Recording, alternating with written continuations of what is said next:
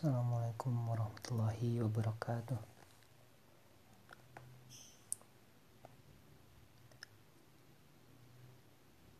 Demikianlah pendapat dan alasan pendapat dari ulama-ulama berpendirian pada bismillah di pangkal tiap-tiap surat termasuk dalam surat itu sendiri bukan terpisah bukan pembatas di antara satu surat dengan surat yang lain tetapi satu pendapat lagi Bismillahirrahmanirrahim. Di pangkal surat itu adalah ayat tunggal diturunkan untuk menjelaskan batas atau pemisah. Jangan tercampur aduk di antara satu surat dengan yang lain.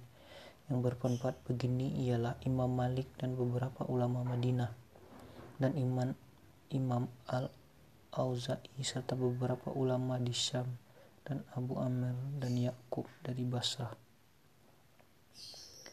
dan ada pula satu pendapat tunggal dari Imam Ahmad bin Hambal yaitu bahwa pada Al-Fatihah sajalah Bismillahirrahmanirrahim itu termasuk ayat, sedang pada surat-surat yang lain tidak demikian halnya. Oleh karena masalah ini tidaklah mengenai pokok akidah.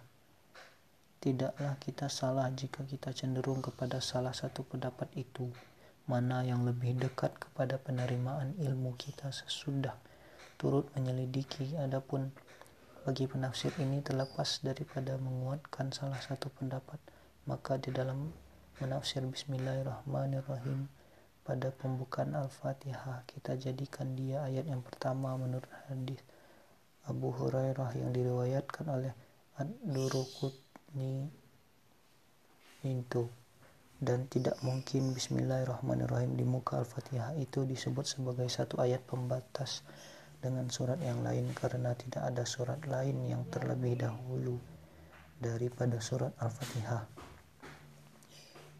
Karena itu maka bismillahirrahmanirrahim yang pada Al-Fatihah inilah yang kita tafsirkan lebih luas. Sedang bismillah yang 112 surat lagi hanya akan kita tuliskan terjemahannya saja.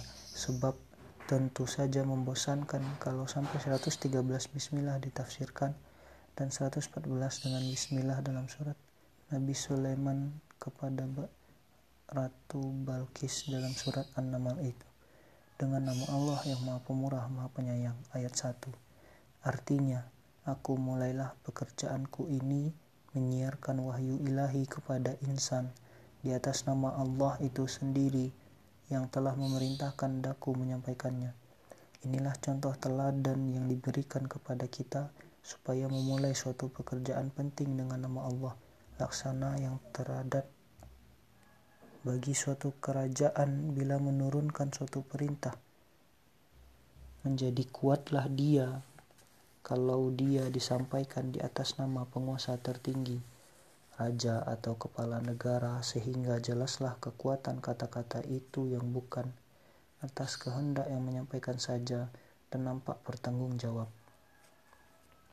Nabi Muhammad SAW disuruh menyampaikan wahyu itu di atas nama Allah. Dia Rasul Allah itu tidaklah lebih dari manusia biasa, tetapi ucapan yang keluar dari mulutnya bukanlah semena-mena atas kehendaknya sendiri, tetapi Allah lah yang memerintahkan. Dari yang empunya nama itu, dia mengambil kekuatan. Allah adalah zat yang maha tinggi, maha mulia, dan Maha Kuasa, Zat Pencipta seluruh alam langit dan bumi, matahari dan bulan, dan seluruh yang ada. Dia adalah yang wajibul wujud, yang sudah pasti ada, yang mustahil tidak ada. Menurut keterangan Ragib, orang Isafan, ahli bahasa yang terkenal itu nama yang diberikan untuk zat yang maha kuasa itu ialah Allah. Kalimat ini telah lama dipakai oleh bangsa Arab untuk yang Maha Esa itu. Kalimat Allah itu, demikian kata Ragib, adalah perkembangan dari kalimat Al-Ilah yang dalam bahasa Melayu kuno dapat diartikan dewa atau Tuhan. Segala sesuatu yang mereka anggap sakti dan mereka puja, mereka sebutkan dia Al-Ilah dan kalau hendak menyebutkan banyak Tuhan, mereka pakai kata jamak yaitu al-alihah tetapi pikiran murni mereka telah sampai kepada kesimpulan bahwa dari Tuhan-Tuhan dan dewa-dewa yang mereka katakan banyak itu hanya satu jua yang maha kuasa, maha tinggi, maha mulia. Maka untuk mengungkapkan pikiran kepada yang maha esa itu mereka pakailah kalimat ilah itu. Dan supaya lebih khusus kepada yang maha esa itu mereka cantumkan di pangkalnya alif dan lam. Pengenalan alif lam ta'rif yaitu alif lam menjadi al ilah lalu mereka buang huruf hamzah yang di tengah al ilah menjadi Allah. Dengan menyebut nama Allah tidak ada lagi yang mereka maksud melainkan zat yang maha Esa Maha Tinggi yang berdiri sendirinya itulah dan tidak lagi mereka pakai untuk yang lain. Tidak ada satu berhala pun yang mereka namai Allah. Dalam Al-Quran banyak bertemu ayat-ayat yang menerangkan jika Nabi Muhammad SAW bertanya kepada musyrikin, penyembah berhala itu siapa yang menjadikan semuanya ini? Pasti mereka akan menjawab Allah lah yang menciptakan semuanya.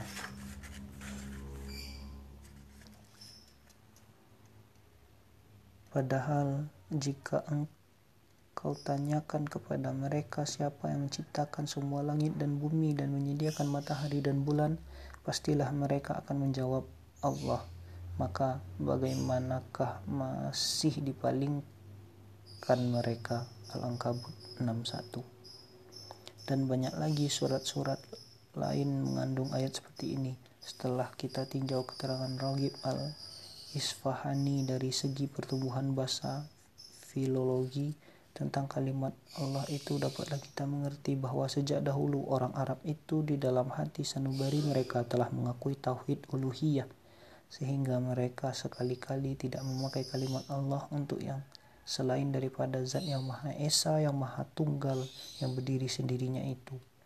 Dan tidak mau mereka menyebut Allah untuk beratus-ratus berhala yang mereka sembah tentang uluhiyah. Mereka telah bertauhid cuma tentang rububiyah yang mereka masih musyrik. Maka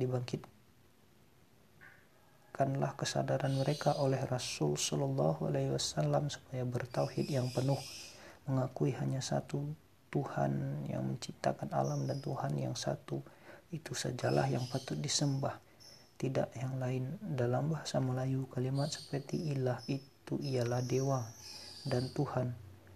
Pada batu bersurat Trengganu yang ditulis dengan huruf Arab kira-kira tahun 1303 Masehi kalimat Allah Subhanahu wa taala telah diartikan dengan dewata mulia raya. Batu bersurat itu sekarang disimpan di Museum Kuala Lumpur. Lama-lama karena perkembangan pemakaian bahasa Melayu dan bahasa Indonesia, maka bila disebut Tuhan oleh kaum muslimin Indonesia dan Melayu yang dimaksud ialah Allah.